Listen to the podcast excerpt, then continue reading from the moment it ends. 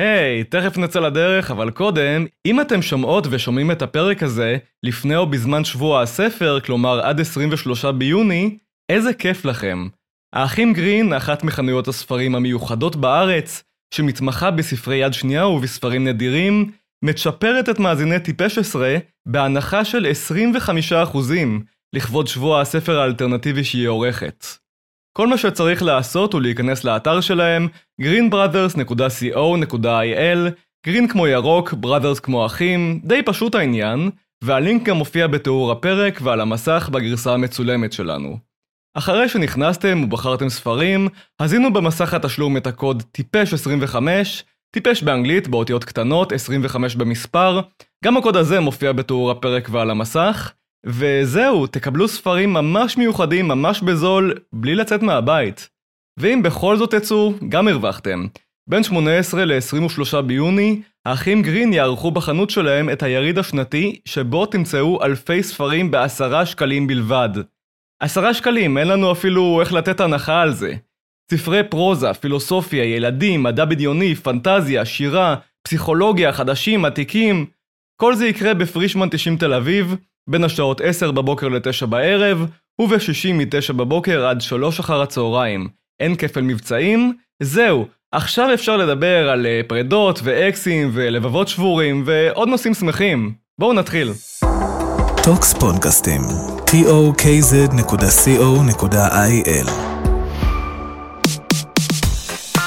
טיפש עשרה, בחזרה לעיתוני הנוער שגידלו אותנו, עם שיר קנובלר ודור צח.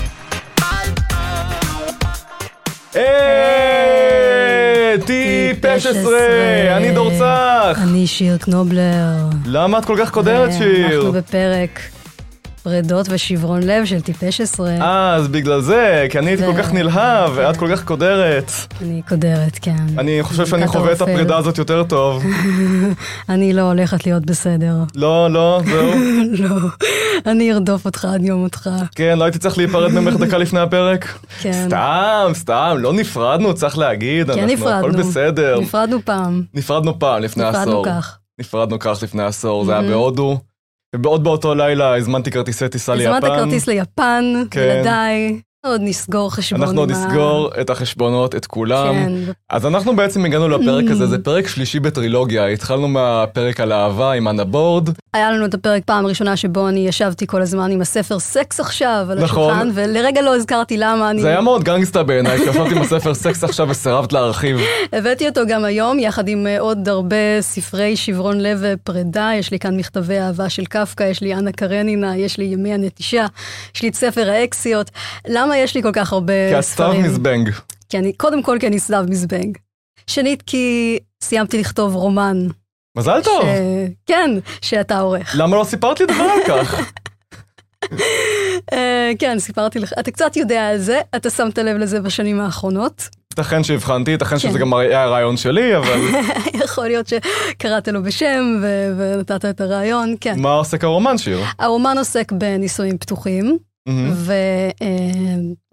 ותחקיר. תחקיר, תחקיר, ואנחנו ממש בשלבי סיום, אז אם יש כאן מאזינים אה, מהוצאות שמעוניינים לחטוף אותנו כמו לחמניות טריות, או איך שלא קוראים לזה, אנחנו הלחמניה הטריה בשוק. אנחנו הלחמניה הטריה בשוק אה, כן, ספרות היחסים הפתוחים. כן, כן. כן. אוקיי, אז אנחנו הגענו לחלק השלישי של הטרילוגיה, כי מצאנו המון חומרים על שברונות לב, פרדות, דחיות, נושאים שכאדם אפל ומתוסבך את מאוד אוהבת. בנית פלייליסט עם אה, 54 שירי פרידה שנצרף לפרק. מי שמעוניין בפלייליסט, יש 54 שירי הפרידה האהובים עליי. אני אספנית של שירי פרידה. תמיד היית אדם סלקטיבי. יש לך סיפור עם אה, שיר פרידה, אני זוכרת. מישהי פעם נפרדה ממך על רקע בואי ניפרד. לא, זה יותר טוב מזה. אני נפרדתי ממנה, כשהייתי בתיכון יצאתי עם מישהי חודש. או, אה, אנחנו עוד נגיע ליחסים הקצרצרים האלה של ילדים. כן, והאמת שרציתי להמשיך לצאת איתה, אבל מישהי אחרת התחילה איתי, ואז לא ידעתי שלא אוי, חייבים לבחור, אז, אז הייתי חייב לבחור, ובחרתי בבואי ניפרד, ותגובתה הייתה לשים ברקע את השיר בואי ניפרד. קודם כל, מהלך מדהים ליצור פסקול לרגע שבו מישהו זורק אותך, מוב מדהים. מוב מדהים. המוב היותר מדהים היה שנשארתי מאוהב בחודשים אחרי זה, והיא כבר לא רצתה אותי חזרה. אחרי דבר כזה, איך אפשר שלא? אה, כן, לא, זה באמת היה אחד המהלכים המרשימים, והיא כבר המשיכה הלאה, ואני המשכתי עם הלב השבור שלי להסתובב ולהגיד כמה אני אה, עדיין אוהב אותה, וכמה... ידעתי שאין לי מה להתלונן, כי אני אשם בכל זה, והיה לי בלוג אוי. סודי בישראבלוג שבו כתבתי על זה. אוי. האם הפרק הזה הוא למעשה ניסיון להשיג אותה חזרה? תראי, היא בהיריון עכשיו, היא חיה בקליפורניה, אמ, שום דבר הוא לא לא עומד בפני הרצון. אוקיי, אוקיי. כמה חודשים אחריה, אגב, אחרי הסיפור הזה, אה, אני התאהבתי פעם ראשונה במישהו, התאהבתי בנער. אה, והיו כל מיני התלטפויות, והיו כל מיני רמיזות, והכל היה מאוד אה, ראשוני וחמוד, ופחדתי שברגע שאני אגיד לו שבאמת פיתחתי רגשות אז זה ייגמר, וככה בדיוק היה. כלומר, הגיע היום הולדת 16 שלי, היום הולדת שבו רגע, הוא היה בקטע של בנים? אני עד היום לא יודע. אני עד היום לא יודע, כי הוא, נראה לי שברגע שאמרתי לו, תשמע, אני אף פעם לא הרגשתי ככה לבן, ואף פעם לא אמרתי דברים כאלה לבן באיזה חדר נסתר ביום הולדת 16 שלי, נראה לי זה היה חדר העבודה של ההורים שלי, על הרקע הרומנטי של האנציקלופדיה העברית. אז uh, הוא אמר אוקיי, ולא דיבר איתי מאז, עברו כמעט 20 שנה והוא לא דיבר איתי מאז. ואתה רואה אותו לפעמים אה, בעיר וחושב מה יכול היה להיות? אה, כן. לא, כבר לא, את יודעת, היום זה פשוט סיפור מתוק, וכאילו, ואני כבר, נראה לי, ליבי החלים, אבל לא נראה לי שאתה אי פעם לגמרי מחלים משברון לב, לא או. מאכזבה. או מאהבה נכזבת? לא, זה לא. תמיד איזשהו חתך שאתה, זה כמו שאתה, יש אנשים, אה, חברים שלי שחתכו את עצמם בתיכון והסימנים נשארו, אז החתכים האלה על הלב, הם, הצלקות נשארות. לפני כמה חודשים אני אה, פרסמתי איזשהו ציוץ, שיחה בינינו, צילום מהמם. מסך של שיחה בינינו. שאלתי אותך מה קורה איתך, ואתה כתבת, אני בפרידה. ופרידה זה שם של בית קפה, פרסומת חינם לפרידה. פרידה זה הקפה האהוב עליי במסריק, הם- אני לא מקבל מהם שקל על זה, אבל הם פשוט מקום נורא חמוד, אז בואו. אז כתבת אני בפרידה, ואני חשבתי, אני בפרידה. ואני כתבתי, לרגע נבהלתי שמישהו נפרד ממך, צרות של פולי-אמורים. אבל לא, לא, לא הייתי בפרידה. אני חושב שגם כשאתה פולי או בקשר פתוח או כל דבר אחר, מישהי אמרה לי שזה קצת כמו להיות teenager תמיד, כי תמיד יש לך איזשהו דרמת יחסים או פוטנציאל לדרמת יחסים, וגם דברים הם הרבה פחות מוחלטים. כלומר, לפעמים כזה אתה לא רואה מישהי חודשיים, כי החיים, ואין לך מושג אם נפרדתם, אם לא נפרדתם, מה קורה ביניכם. אה, אה, כן.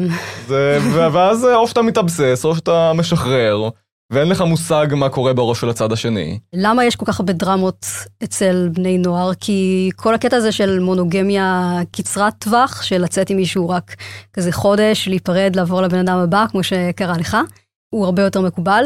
אה, אני... יש גם אנשים כאלה בשנות ה-20 שלהם לא מעט, כלומר שהם באמת יוצאים עם מישהו, בדרך כלל בשנות ה-20 כן. נראה לי זה לא חודש, אבל הרבה פעמים זה יהיה חצי שנה, או שנה, או שנה וחצי, ואז Mhm. הם עוברים הלאה, ואז תמיד לא נעים לך, כי בתור חבר, אתה אף פעם לא בטוח עם מי הם יוצאים עכשיו, ואתה כל הזמן מפחד לטעות. אתה כל הזמן מפחד להגיד את השם של האקס או האקסית. אממ, כן, כן, כן. להגיד את השם של האקסית, וואו, קלאסי. אני, בשנות ה-20 שלי מאוד סבלתי ממה שנקרא ROCD, Relationship OCD. אני זוכרת שקראתי השבוע איזה ציוץ שעצבן אותי בטוויטר, שמה? שאין דבר כזה ROCD, ושזה מין כזה טרנד חדש להגיד את זה. אז תסבירי אבל- מה זה אולי, ואז נ- זה נחליט ועוד- אם יש את זה או לא. זה ועוד איך קיים. אה, ROCD זה כשאתה, כשאת אה, פשוט מתאבססת כל היום וכל הלילה על השאלה אם את אה, באמת אוהבת אה, את מי שאת איתו, ואם את אה, צריכה להיפרד, ואצלי זה הרבה פעמים כאילו מחשבות של אמת, כאילו האם אני, האם אני אוהבת אותך באמת, ו... את אוהבת אותי באמת שיר? שואל אותי את זה. את אוהבת אותי באמת? את אוהבת אותי באמת? את בטוחה? את אוהבת אותי באמת? אז כן, כזה, כזה, כזה. ואני מאוד מפחדת מפרידה. פרידה זה נראה לי כאילו הדבר הכי קשה בעולם. אני late bloomer ית בקטע של פרידה. מספיק לומר שהפעם הראשונה שנפרדתי ממישהו ביוזמתי, זה היה בעקבות משבר הקורונה. אז אתה יכול להבין, להסיק מזה. בשנות ה-20 שלי, זה באמת נראה לי דבר בלתי אפשרי, כל הסגנון חיים הזה של לצאת עם מישהו חודש ואז להיפרד ממנו, כל המונוגמיה הסדרתית הזאת. אני חושבת שכמו שלאנשים מונוגמים יש דעות קדומות נגד פולי-אמורים, לי יש קצת דעות קדומות נגד מונוגמים סדרתיים, כי אני פשוט, אני לא יכולה לדמיין את סגנון החיים הזה. כל הקטע הזה כמו, כמו בסיינפלד, שכל פרק הם יוצאים עם מישהי חדשה, ואז יש איזושהי בעיה איתה, ואז הם נפרטים, ובפרק הבא יש מישהי אחרת. אני לא יודעת איך אפשר לחיות ככה, זה נראה לי כמו זה נראה לי הרבה יותר דרמה מאשר זה דרמה המון פוליומורית. דרמה, זה המון, בתור מי שחווה את זה בתיכון ו- ובאמת התנהל ככה, זה המון דרמה. פעם ראשונה באמת שהתאהבתי במישהי זה היה בגיל 11, ואני ליטרלי לא ישנתי בלילה. אני כל הזמן חשבתי עליה, כל הזמן הייתי באיזה ענן של התאהבות, וכל הזמן אתה תוהה האם זה זה, האם אני מרגיש מספיק ככה, ואז עוברים שבועיים, שלושה, ארבעה, זה לא יכול להחזיק אהבה כזאת שבועיים, שלושה, ארבעה בדרך כלל, אתה בן אדם, אתה צריך לישון, אתה צריך לאכול, אתה חושב על דברים אחרים, המוח שלך מתחיל להרגיע, ואז אתה אומר, אוקיי, טוב, אה, בוא, בוא נראה מה עושים, בוא נעבור הלאה אולי. אני חושב שאחת הסיבות שזה הצליח לנו, א', כי היינו יותר מבוגרים, אבל גם כי כן זו הייתה פעם ראשונה אצלי שדברים התבשלו לאט. כלומר שגם היינו כל הזמן נראה לי לשנינו את השאלות של האם זה זה, האם זה זה, האם זה זה, למשך יחסית הרבה זמן, ועדיין המשכנו להיפגש, המשכנו לצאת, המשכנו לפתח דברים בקצב שלנו, עברנו לגור יחד רק איזה שלוש ומשהו שנים אחרי שהתחלנו לצאת. באמת דווקא המקום הזה של להשאיר את הספק ואוקיי אולי זה לא הדבר הנכון אבל אה, אולי זה כן בוא ננסה, זה המקום שבסוף עבד ו- ועכשיו באמת נראה לי אנחנו, תקני אותי אם אני טועה, בתקופה הכי מאוהבת ומגעילה שלנו. נו, בתקופה הכי מגעילה שלנו. איזה כן. כיף. יותר ויותר עם השנים גם נהיו לנו מערכות יחסים יותר אה, מלאות עם אנשים אחרים. וזה מוזר הקטע הזה שאתה נפרד ממישהו או מישהו נפרד ממך ואתה הולך לבת זוג שלך לבכות על זה. או שלא. או שלא. או שאתה לא הולך לבזוג או שאתה. מסתיר כן. כאילו ואתה עובר דרמה שלמה לבד והבן זוג בת זוג שלך לא יודעים מה קורה או יודעים מה קורה וזה כזה לא חלק מעולמם שני המצבים מוזרים. כן, ללא ספק. כאילו אני חושב שכל צורה של מערכת יחסים היא מוזרה, מונוגמיה זה מוזר, פוליאמוריה זה מוזר, יחסים פתוחים זה מוזר, כל התנהלות, ברגע שאין חוק אחד כאילו one size fits all, הכל מוזר, הכל כזה what the fuck, כאילו למה אתה מדבר עם הבת זוג שלך על הפרידה שאתה עובר, או למה אתה לא מדבר איתה על זה, אה, ועם מונוגמים זה כל החוקים האלה של אה, האם מותר לך להסתכל על אחרות, האם אתם מסתכלים על האם אחרות מותר לך ביחד. להסתכל בסטורי? כן, האם מותר לך לכתוב, לכתוב קומנט אה, חרמן? האם מותר לך? לכתוב קומנט, האם מותר לך אינסטגרם, ויש את הבנות האלה שכן, אם, אני שוכבת עם בנות זה בסדר, אבל הבן זוג שלי לא אוי, בנים, חוק הזין האחד מה שנקרא, זה אוי, גם אוי. באמת, הכל, הכל, הכל מוזר. הכל מוזר, כמו שאמרתי, הרבה אנשים חושבים שאיך שאני חיה את חיי זה מוזר, אבל בעיניי מונוגמיה סדרתית זה הרבה יותר מוזר. כן, כאילו, אתה כאילו אתה... מפתח המון רגשות למישהו אחד, ואז למישהו אחר, אני- ואז למישהו אחר. אני יכולה. להבין נניח פעם, פעמיים, שלוש, אבל כאילו קצת מוזר לי לחשוב על ללכת פעם עשרים לפגוש את ההורים של מישהו בפעם הראשונה. כאילו, פגשת כל כך הרבה זוגות של הורים, או, או הורים בודדים, או whatever, כאילו, איך אתה מבדיל בכלל? כאילו, איך מנהלים את הרישום הזה? זה בטח נורא מבלבל. אולי זה פשוט אנשים שאוהבים הורים, אולי הם אוהבים את ה... להרשים הורים, להגיד כן, אני, יש לי תואר ברפואת אה, פיזיקה, אולי זה כזה כמו המתחזים, אממ. אתה כל פעם ממציא סיפור חדש על עצמך, ומוכר אותו להורים, ורואה אותם מתמוגגים, ומקבל את האישורים שלא קיבלת מההורים שלך כילד. אני חושב שבניתי דמות כרגע שאין לי מה לעשות איתה, אבל אה, נחמד שבניתי אותה. נהדר. טוב, אה. לא בכלל אמרנו למה נפרדנו ואיך נפרדנו, אנחנו ולא נגיד. אתה רוצה? אתה רוצה לדבר על איך נפרדנו? למה נפרדנו? למה נפרדנו?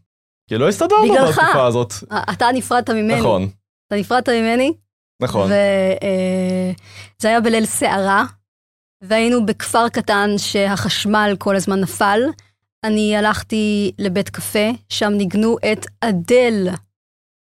someone like you, עד כדי אשכרה, כך, עד כדי כך, בסצנת אשכרה. הפרידה שלי, כשאני בוכה והגשם בחלון, ואדל במערכת, ואז יש הפסקת חשמל, ואז החשמל חוזר, ושוב שומעים את אדל, ו... ואז שוב פעם הפסקת חשמל, אדל, חשמל, אדל, ואז הלכנו לפיצה, כאילו עשינו כזה ארוחת פרידה. זה היה פרידה ממש לפני שהיינו אמורים לעבור לגור ביחד, ואתה כאילו, אני פשוט הרגשתי שאנחנו לא מסתדרים בכלל, ושאם נגור ביחד זה יהיה אסון. זה זה מה נבהלת, שהרגשתי נו. באותו רגע. אני אני נבהלתי, והיה לי ממה להיבהל כבדיעבד. מה שקרה זה שבאותו לילה דיברנו המון על אה, איך שאנחנו מרגישים, וכל הדברים שלא העזנו להגיד כדי לא לטלטל את הספינה. זה איך שאתה זוכר זה את איך שאני זוכר את זה, אני גם זוכר שלפני השנה עשיתי את זה, יש לך איזה טקס קטן לפני השנה שאת עושה, וזה מה ששבר אותי, זה מה ששבר אותי לכיוון של לחזור. אה, של אני לא יכול אה, להעביר את חיי בלי הטקס הקטן הזה. הוא משקר. אני לא. אנחנו דיברנו על הכל. באמת, דיברנו על הכל. אנחנו לא. ככה הוא זוכר את זה. אמ, כן, ואז עשינו את הפיצת פרידה הזאת, באמת, הארוחה העצובה בחיי, ואתה היית כזה, אני יוצא לדרך חדשה למצוא את... למצוא את אהבתי, וואו, זה היה, זה היה לילה אכזרי במיוחד. זה ממש אבל כמו המם הזה של איך אה, בנים אחרי פרידה, איך בנות אחרי פרידה, שבנות שבורות בחודש הראשון ואז הן אה, משקמות את עצמן ובנים בדיוק הפוך. אני כנראה אחרי חודש פשוט הייתי מוזנח בדירה שלי, אה, מעשן כל היום, לא יודע. אבל עכשיו הכל טוב. עכשיו הכל טוב. כן. חזרנו.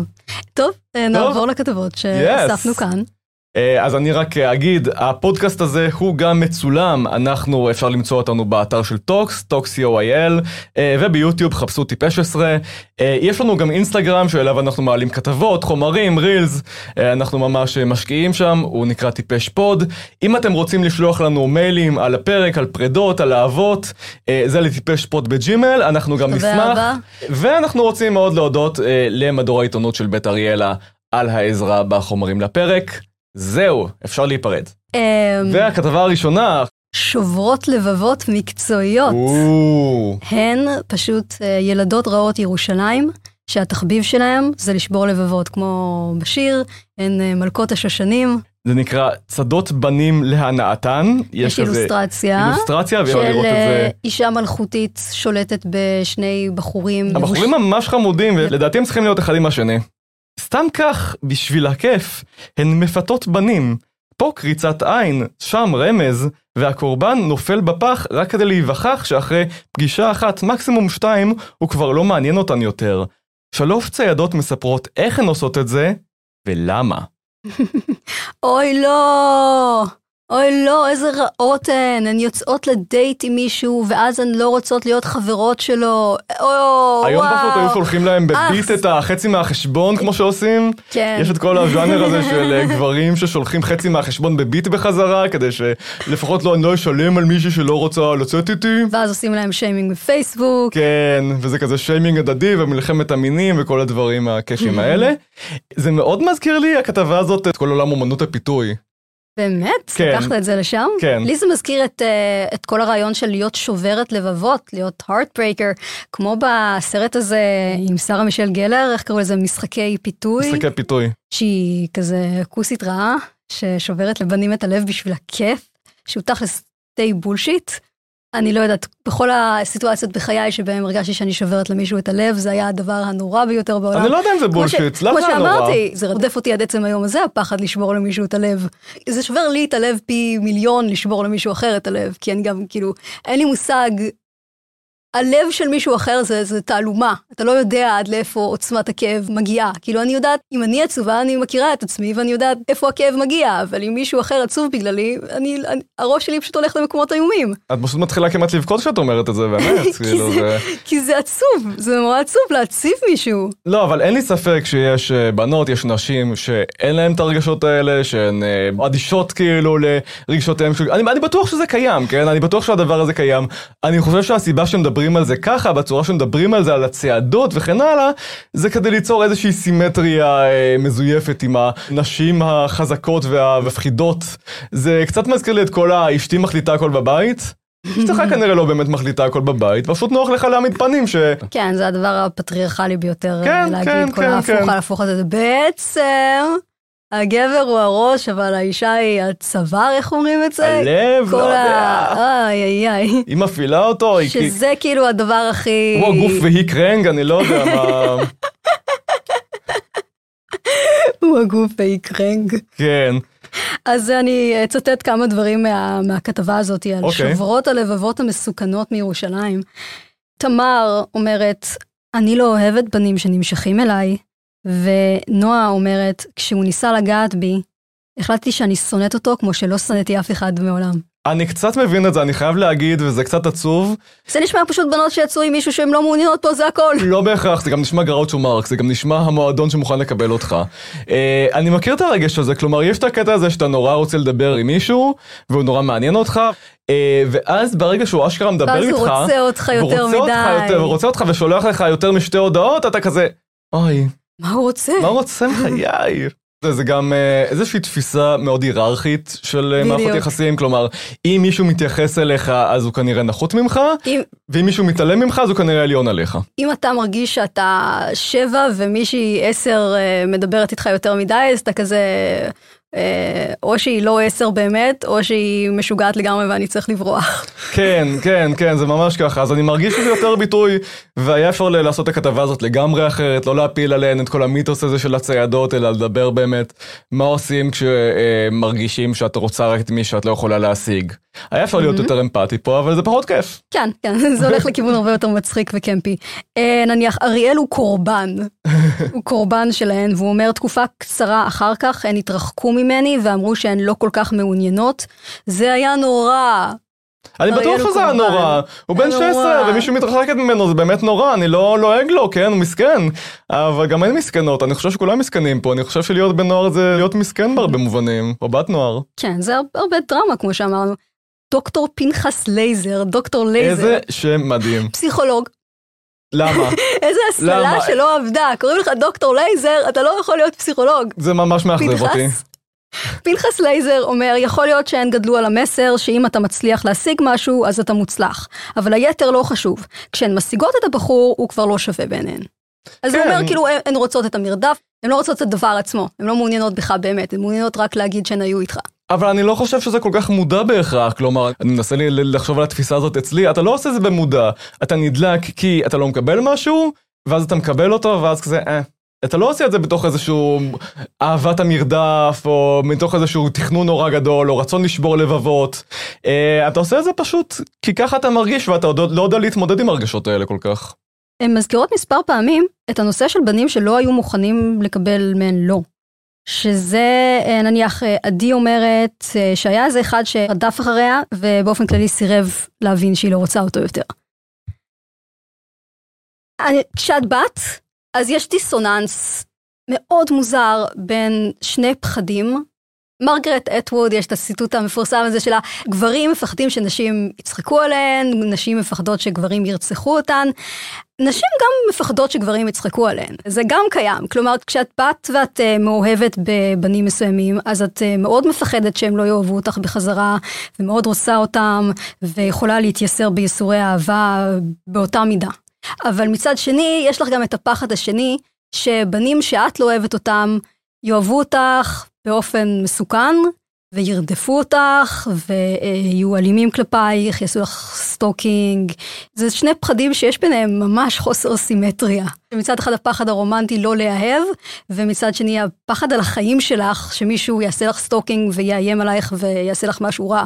אז כאילו כשאת בת שאת שוברת לבבות, מישהו יכול להרוג אותך בתמורה. אני מכיר שני אנשים שהכרתי בנעוריי, יצאו אחד עם השני שלוש שנים, אה, ורק הרבה מאוד שנים אחרי זה גיליתי שלמעשה הם יצאו שנתיים וחצי, אבל בחצי השנה האחרונה, הוא פשוט העמיד פנים שהם עדיין ביחד. הוא פשוט הפך כאילו לסטוקר שלה, הגיע לכל מקום שהייתה בו, הוא התנהג כאילו הם עדיין זוג, אה, הוא לא נתן לה להגיד לאנשים שזה לא המצב, רק חברות קרובות שלה ידעו, אה, וזה היה בדיעבד סופר סופר מפחיד, ו- ולא היה לנו מושג, כלומר לא ראינו שום שינוי אצלה, אצלו, וככה חצי שנה עד שהצליחה לנער אותו. וואו. זה ממש ממש כאילו אוכר שלווה לחשוב על זה. עכשיו שאנחנו מגיעים לאייטם הבא, איך להיפטר מבחורה, אז הנושא של צו הרחקה או אשפוז בכפייה הוא מוצג כ... כן, כמשהו מצחיק. כבדיחה, כי זה כאילו בהיפוך התפקידים, אז זה באמת כאילו, זה מוגחך, זה עובר הגחכה. כן, כן, כן. הבשורה הטובה, גם בנות מתחילות עם בנים. הבשורה הפחות טובה, לא תמיד זה בננה אגוזים. אם זו שמתחילה איתך היא קצת נודניקית, תלותית, בטוחה בעצמה, מורדת, טומבוי, מיסטיקנית מעצבנת, כל כך ספציפי, או שסתם לא עושה לך את זה, רצוי לצאת מהסיפור במינימום שברון לב ואגו מרוסק, המדריך המלא לבנים. אז מה הטיפוסים? יש לך את הטומבוי, היא לא רק מתחילה איתך כמו בן, כן. היא שעירה, לא מורידה שערות, היא אוהדת ספורט, איו, היא מסריחה. גזים ועניינים, זה, זה דברים שליידי לא אמורה לעשות, כאילו איכס. אז אה, אה, כאילו אתה לא תרצה את הבחורה הזאתי, זה, זה obvious. וההמלצה של מעריב וההמלצה לנוער, של מעריב לנוער זה איך אתה נפטר ממנה, אתה תהיה כוסית, אתה תדבר איתה כל הזמן על, אה, על בלט ועל שיעורי רקמה, כי כנראה שהיא רוצה גברים גבריים, כי היא גברית, אז היא רוצה, אה, לא כזה ברור לי איך זה כן, עובד. לא הבנ- לא הבנתי את הלוגיקה, כי להפך, לכאורה זה אמור להיות הפוך. יש לגמרי אה, מצב שהיא בקטע של gender bending, כן. והיא תעוף עליך אפילו יותר, אז לא הייתי ממליצה לעשות את זה. יש לך את הבת התלותית, זאת ה- crazy ex girlfriend, ממש. היא כלום בלעדיך, היא אוספת את השערות שלך כזה בצנצנת, היא, מעריצה שלך בקטע זה אני מפחיד. צריך דווקא מישהו שתאסוף את השערות שלי, אין לי הרבה. היא לא משתילה אותם בחזרה. אה, אז לא. שווה. היא פשוט שומרת אותם ואוסף, כי היא סוגרת לך, יש לה מקדש בבית שמוקדש לך, היא קרייזי. היא כאילו, מקריבה חיות אבל? היא מקריבה חיות? זה לא יפה. עשו פעם על מישהו כישוף אהבה? לא, את עשית? לא. אם עשיתי, אני לא אספר לך. בדיוק, בדיוק. Mm. למה אתה חושב שאתה מוצא את אה, רגלי התרנגולת האלה מתחת לכרית כל יום? לאן את חושבת נעלמו כל השערות שלי? אה, עכשיו, הפתרון לזה זה חכה, אשפוז בכפייה. אה, ושוב, בגלל שזאת בת, זה לא אמור להיות באמת מפחיד, אבל תכלס, לא רק שזה מפחיד בשביל הבן, זה גם, זה גם מפחיד בשביל הבת, זה מפחיד להיות הבן אדם הזה. זה כן. מפחיד כאילו להיות תלויה במישהו עד כדי כך. בואו נעשה משהו יותר אה, קליל, יש את הנודניקית שהיא סתם לא מוכנה לקבל לא כתשובה, כמו בן, תכלס, כן. כמו, כמו בן קריפ.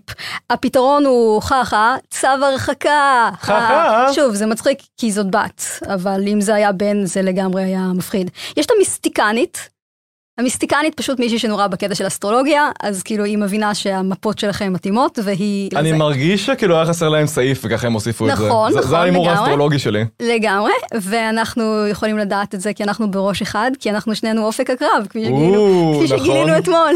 עד היום לא הבנתי למה אנחנו ביחד, כי אנחנו גדי וטלה, וכידוע, כל מי שגדל על מרים בנימיני יודע שגדי וטלה לא מסתדרים, כי שניהם, הדבר היחידי שמשותף להם הוא הקרניים. אבל לשנינו, כך צ'אט GPT אתמול סיפר לנו שלשנינו יש אופק בהקרב, אז זה מסביר הכל. אז זה המיסטיקנית. אה, יש לך את המורדת, זאת הבחורה המסוכנת, היא רוצה לטלטל את עולמך, אבל לא בקטע טוב כמו מניק פיקסי דרים גרל, אה, היא רוצה לסכן אותך. אז אתה רוצה להיות כמה שיותר משעמם כדי שהמורדת תרד לך מהגב. ואחרונה, חביבה הבטוחה בעצמה. זאת בחורה שהיא בטוחה בעצמה, היא חושבת שהיא טובה, היא חושבת שהיא חכמה ויפה. איכס, בחורה שבטוחה בעצמה, מי רוצה דבר כזה? לא, אני מניח שמדברים אבל על אובר ביטחון, כלומר באמת על מישהי שבטוחה שהיא מתת האל האנושות כאילו, ושאתה צריך להעריץ אותה כמו שהיא מעריצה את עצמה. מאוד ברור, גם אצל מבוגרים, אבל בטח אצל נערות בגיל הזה, שאובר ביטחון זה חוסר ביטחון. מצד אחד כן, מצד שני, כאילו, עד מתי נהלל את הנערה שלא מודעת לכמה שהיא יפה? נכון. נו, אם היא יפה, אז שתדע את זה, ושתדע כאילו את ערכה, ולא תצטרך לשחק את המשחק הזה של, אה, לא שמתי לב, מה זה הפרצוף שלי? אני לא הסתכלתי אף פעם במראה, אני לא יודעת שאני ככה, כאילו. כאן יש לנו את uh, סוגי, כתבת סוגי האקסים. כתבה שאני כל כך אוהבת את איך שהיא כתובה. למה את מיכלי, אימא שלו אוהבת ואותך לא? למה העובדה שהאקס שלה מכוער אמורה להדליק לך נורה אדומה? ומה עושים כשהבחור שאתה הכי שונא עוד מהגן מתגלה כמיתולוגי של ה babe החדשה שלך? סופרמרקט האקסים והאקסיות גאה להציג סחורה שפג תוקפה המשלוח עלינו. בואו נפתח את סופרמרקט האקסיות והאקסים. אני רוצה אה, ראשונה לבחון את האקסית שזרקה אותו ולעולם לא תחזור. אוקיי, זה די קשה לחיות בידיעה המוחצת שאת אוהבת מישהו שמישהי אחרת השליכה. איך זה משליך עלייך? את בעצם משתכשכת בשאריות. אוכלת מרציפן שאחרים טעמו וירקו. אוכלת את היוגורט אחרי שהוציאו ממנו את הדברים הטעימים. תמיד תהיי בצל של בחור אכול מבפנים, כמו קולב בלי בגדים, מתמוסס תחת הרצון להיות עם ההיא שאמרה לא לא. וואו. כן, הקנאה. לא, גם הדימויים האלה של השאריות על בני אדם, כאילו, וה- והמאכלים שפג תוקפם, אני מניח שהכל נכון שאתה בן 16, אני לא יודע אם בתור מבוגר בעולם, אנשים באמת מתנהלים ככה, כלומר, האם זה שמישהי רוצה את האקס שלה חזרה באיזושהי רמה, בהכרח משליך עליך, בהכרח אומר שלכם אין סיכוי. מונוגמים והשטויות שלהם. לא, אבל, אבל זה, זה מעבר, אני גם לא רוצה להגיד מונוגמים והשטויות שלהם, כי כן, אם מישהו, אם אתה מתחיל לצאת עם מישהו בתור ריבאונד והוא עדיין מתאובסס על האקס שלו, אה, ואין לו באמת מקום בלב בשבילך, זה חרא בכל סוג של מערכת יחסים, זה לא קשור למונוגמיה. אני פחדתי מזה שיצאתי עם מישהו חמש שנים, נגיד, אוקיי? אה, זה- וזה שונה אם אני יוצאת עם מישהו אחר בהווה? קצת, כן. כלומר, בהווה זה לפחות משהו שאין לו איזה שורשים בעבר, שאתה לא חלק ממנו, אתה... אין לך גישה לעבר, אתה לא יודע מה קרה בעבר. אתה לא יודע איזה עבותות קושרות אותה למה? לאנשים אחרים. למה שלא יספרו לך מה קרה יספרו לך, בעבר? אבל, אבל אתה לא חווה את זה בזמן אמת. אתה לא... ו- ותמיד כשמשהו, איזה תיבת פנדורה מהעבר נפתחת, זה יותר מפחיד, בעיניי לפחות. אז אני כן רואה כאן את הבעיה, אבל זה ניסוח מאוד מאוד דרמטי לדבר הזה. אתה מרציפן שרקול, לא יודע, יש כאן איזה food fight מאוד אה, קיצוני. האקס שאתה שונא עוד מהגן. כבר בגן חבקוק הוא היה תופס לך את המגלשה בדיוק כשהיית עולה בסולם. אחר כך לא ראית אותו איזה כמה שנים, אבל זכרת טוב שהוא הבן אדם הכי מרגיז בצד הזה של המיסיסיפי, ואיך הוא כמעט פעם זרק אותך לבאר, בישל לך את הנעליים ודרך לך לשיעורי בית. ואז פגשת אותה, יפה עם עיניים סגולות של קרקס. זה באמת ש-GPT כתב את הדברים האלה, מה זה? יום אני אחד, אוהבת. יום אחד כשהלכתם חבוקים והשקיעה הייתה נוגה, פתאום ראיתם אותו והרגשת אצלה משהו. אחר כך ביררת וכן, הוא המיתולוגיה הזה שעליו היא תמיד מתרפקת. אה, היו לך דברים כאלה? אם היו לי דברים כאלה, לא, לא ממש. כן, יש את הקטע שמישהי שאתה בקטע שלה אוהב אותה, רוצה אותה מרחוק. אה, יוצאת עם מישהו שאתה שונא, ואתה כאילו לא יודע כן. מה לעשות עם עצמך. ואתה לא יודע, כאילו, וזה רגשות סותרים. יש את הרגש של איך הוא השיג אותה, הזבל הזה, בטח הוא משקר לה, בטח הוא כישף אותה.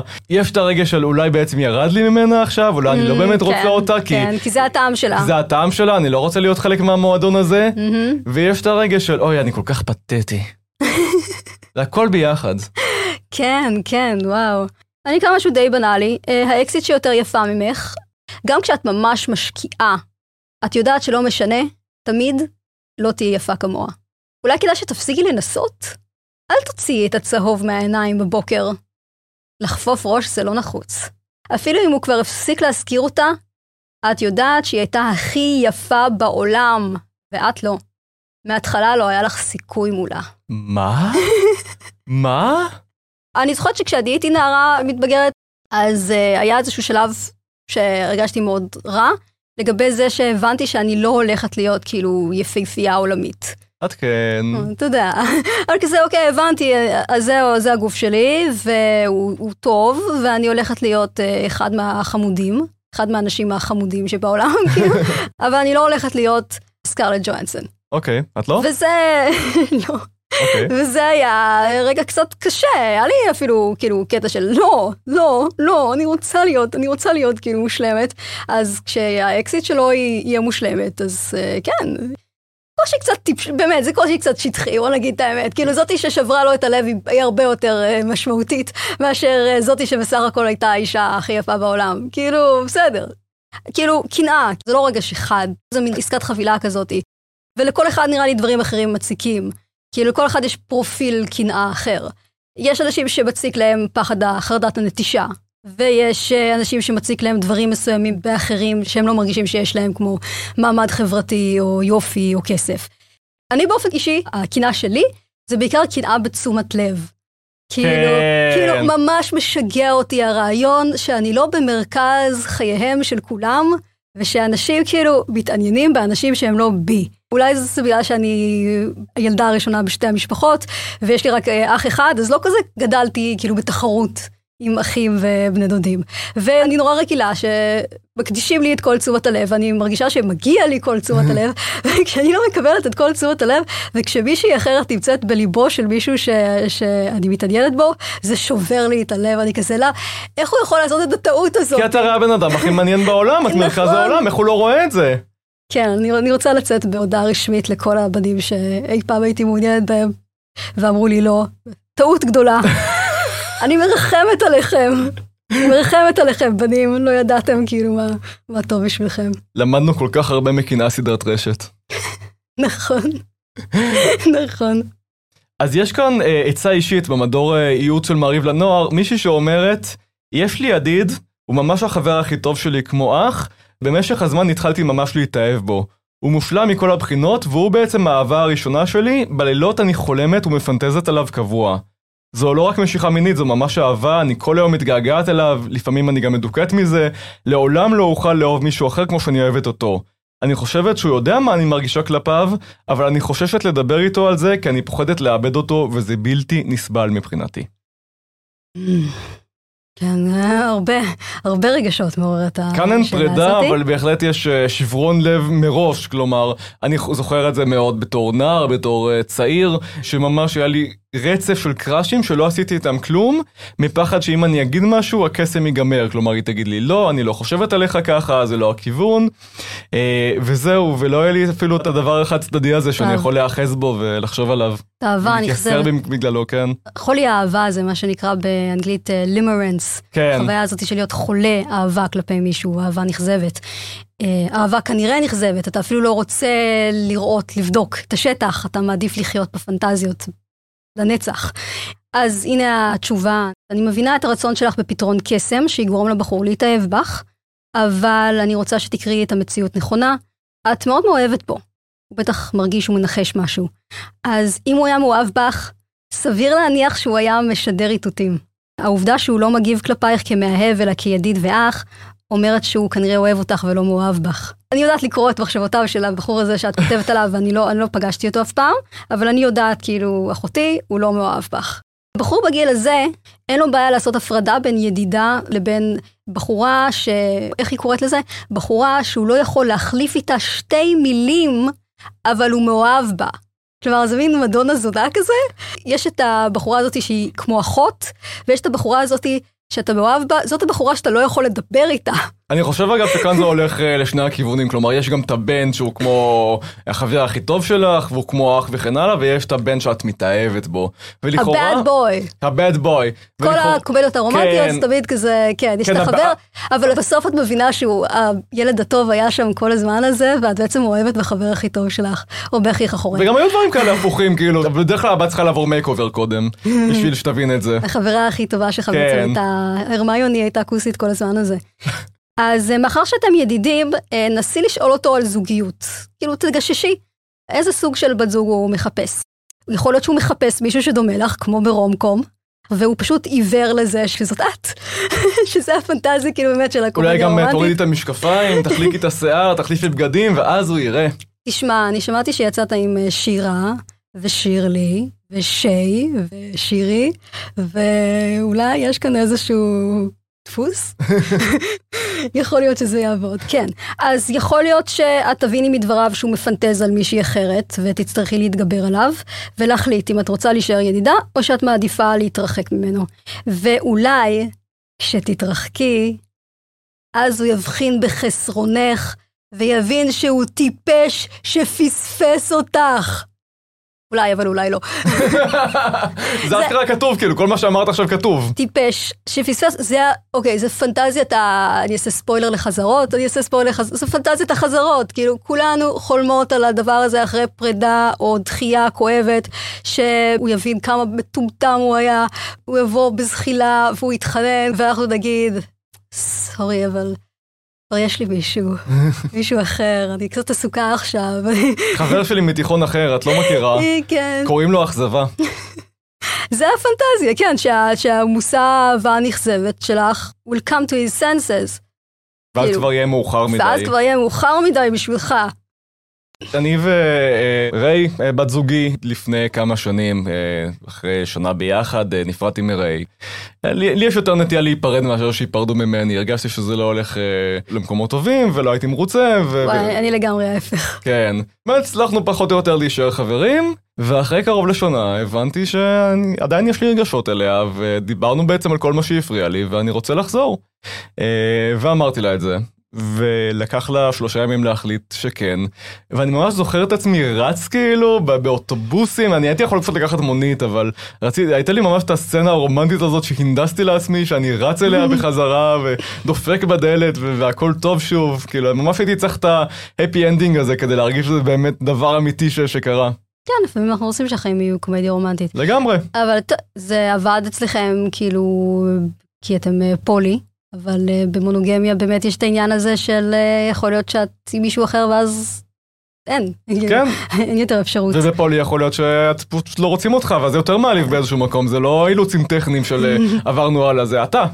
כל הנושא הזה של הנשים שאומרות אחת לשנייה, הוא, הוא כנראה לא מעוניין בך, או גבר שרוצה, עושה, כאילו שיש איזושהי נוסחה לאיך גברים מרגישים, ואם הוא עושה ככה, אז כנראה הוא מתכוון ככה, ומנתחות אחת לשנייה את ההודעות, את האימוג'יז. את הטקסטים שהוא שלח, האם לב. אדום, האם לב אדום הוא לב אדום? כן, זה מצחיק ו- וקצת פתטי. אין באמת נוסחה לבנים ואין באמת דרך לדעת מה עובר לו בראש. לי עצמי יש איזשהו סרט קצר שכל פעם שבן מתנהג בצורה מסוימת אני אומרת לעצמי, אה, הוא מתנהג ככה כמו בסרט ההוא שראיתי פעם, ואז אחרי שנייה אני קולטת שמדובר בסרט שאני עשיתי.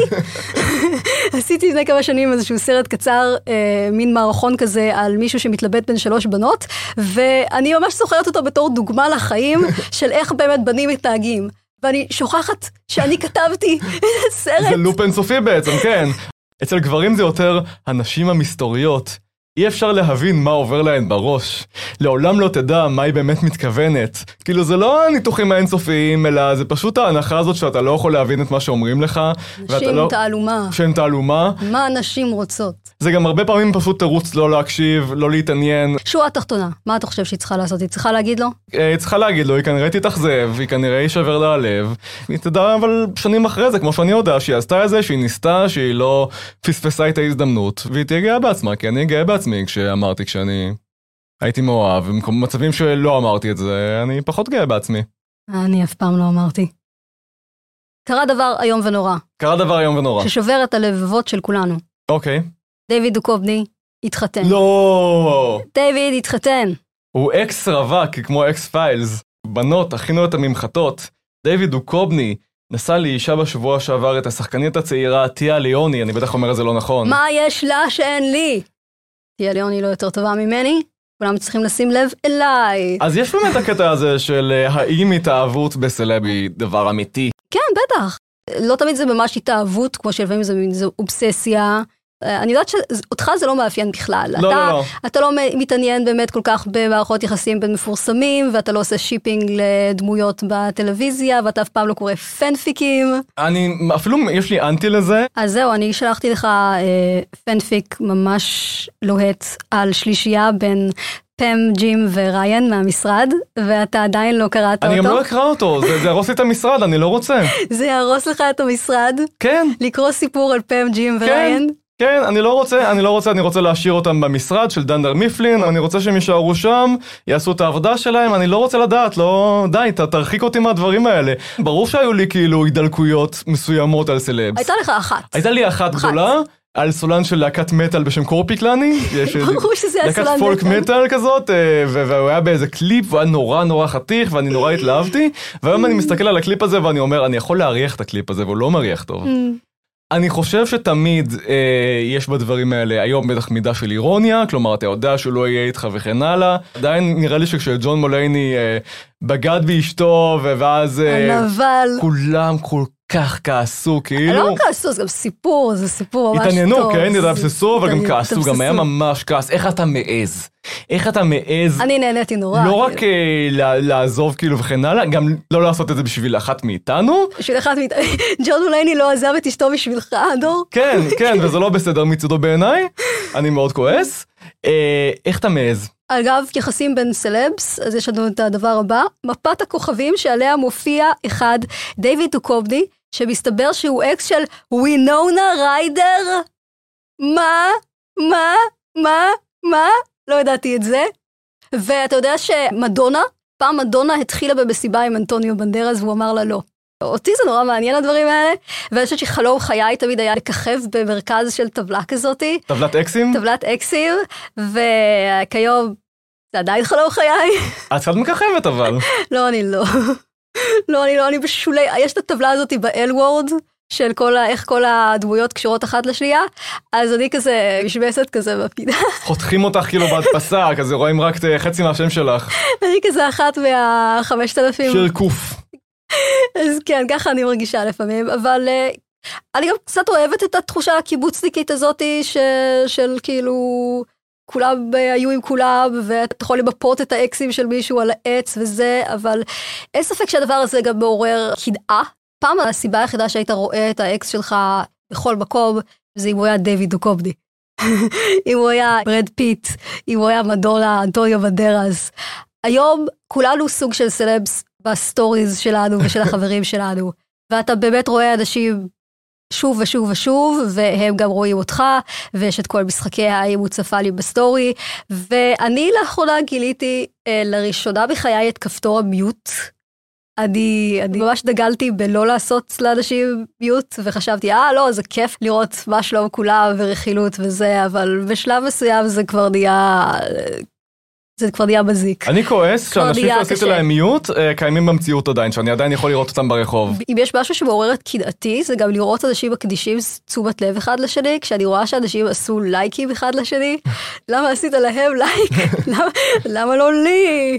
או, או לראות אנשים במסנג'ר יחד עם כפתור ה mute גיליתי גם את, אה, את כפתור הלהסיר קונטקט במסנג'ר, כי עד היום באמת היו פרצופים מסוימים שכל פעם שראיתי אותם הייתי כזה, למה הם מדברים עם אנשים אחרים? אז בגלל זה את מדברת איתי יותר במסנג'ר, אוקיי.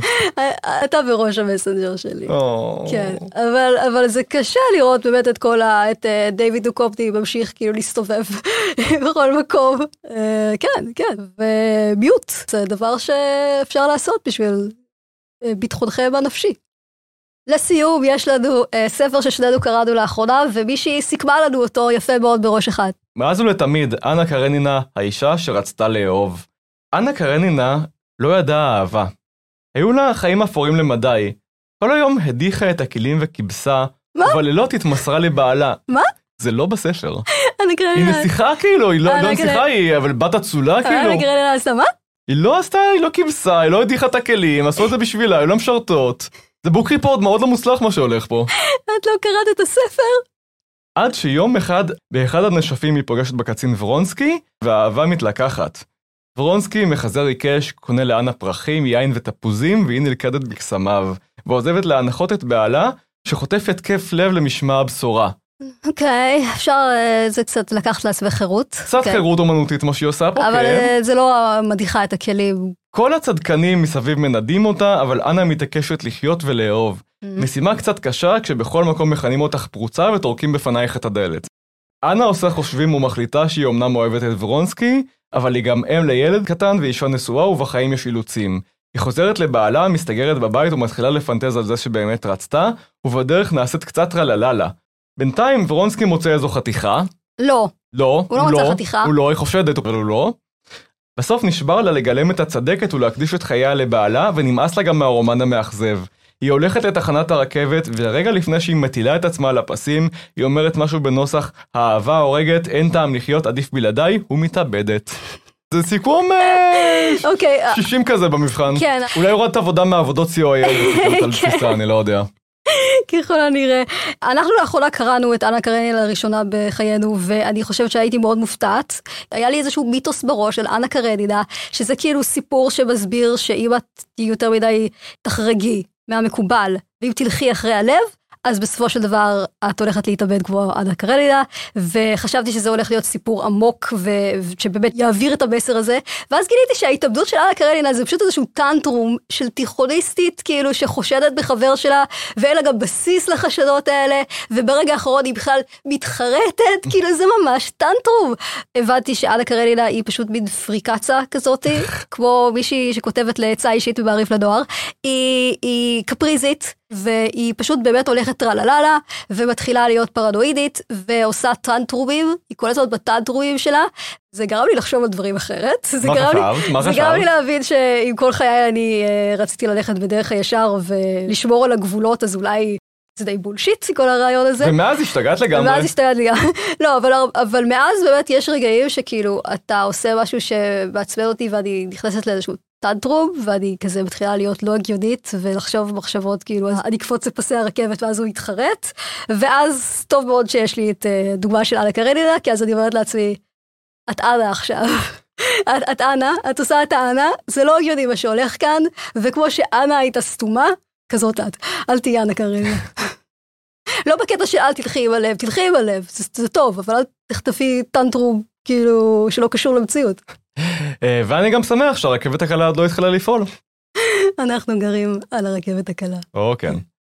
טוב, טוב, אנחנו, אנחנו נפרדים. נפרדים, אנחנו נפרדים. לא הזכרתי את הספר אה, סקס עכשיו, פרק הבא, אני אסביר. לא, לדעתי פה תביאו אותו כל פרק, ואל אל אוקיי. תספרי אף פעם. סקס אף פעם לא עכשיו. כן. סקס אף פעם. אנחנו היינו עוד פרק של טיפשעשרה, אני דור צח. אני שיר קנובלר. אפשר לראות את הפודקאסט הזה, הוא מצולם, הוא בעצם הצפת.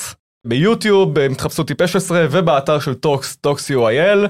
אה, יש לנו אינסטגרם עם כל הכתבות שאנחנו מזכירים פה, אה, טיפש פוד, יש לנו מייל שאפשר לפנות אלינו לגבי פרדות ואהבות ועיתוני נוער וחסויות וכל נושא אחר, טיפש פוד בג'ימל.קום. ואנחנו מזכירים שוב שיש לנו בשבילכם מבצע לשבוע הספר בחנות האחים גרין, המתמחה בספרים מיוחדים שאי אפשר למצוא בשום מקום אחר. כמה מהספרים שהופיעו על השולחן בפרק הזה מקורם באחים גרין. בקיצור, נכנסים לאתר שלהם green brothers co.il, מזינים את הקוד טיפש 25, זה טיפש באנגלית באותיות קטנות, 25 במספר, ומקבלים 25% הנחה על כל החנות. בנוסף, אנחנו ממליצים על יריד שבוע הספר האלטרנטיבי של האחים גרין, שיארך בין 18 ל-23 ביוני בפרישמן 90 תל אביב. תמצאו שם אלפי ספרים בעשרה שקלים בלבד, איזה כיף. תודה רבה למדור העיתונות של בית אריאלה, תודה לטוקס, תודה לאנה קרנינה, יאללה ביי. יאללה ביי, תצפו לנו בסטורי או שנתעצבן. כן. הוא- הרבה פחות אה, קול מהבן אדם שמופיע פה זה זה מקדימה. אח של נעמי מהאילוסטרציה של בדיוק, בשאלה. בדיוק. אריאל גרייזס. כיף שבאת. תודה רבה, היה לי ממש כיף גם להתארח. לנו. אה, וזהו, וזה היה עוד פרק של אה, טיפשעשרה, אני הייתי דור צח. אני הייתי שיר קנובלר. אפשר גם לראות את הפודקאסט הזה באתר טוקס או ביוטיוב, תחפשו טיפשעשרה. יש לנו אינסטגרם, טיפש פוד, וג'ימל, טיפש פוד בג'ימל. אה, יש לנו גם סטודיו אנימציה, שזה ה day job שלנו. theflatcat.com. חתול תקול, אה, תודה רבה למדור העיתונות בבית אריאלה, אה, תעקבו אחרינו בוואטסאפ, בכל רשת אחרת, דרגו אותנו. וכן, ותהיו טובים. ביי! ביי. נהניתם? מכירים מישהו שהפרק הזה יכול לעניין אותו? שילחו לו, תהיו חברים. רוצים עוד תוכן מעניין? כנסו לטוקס, tokz.co.il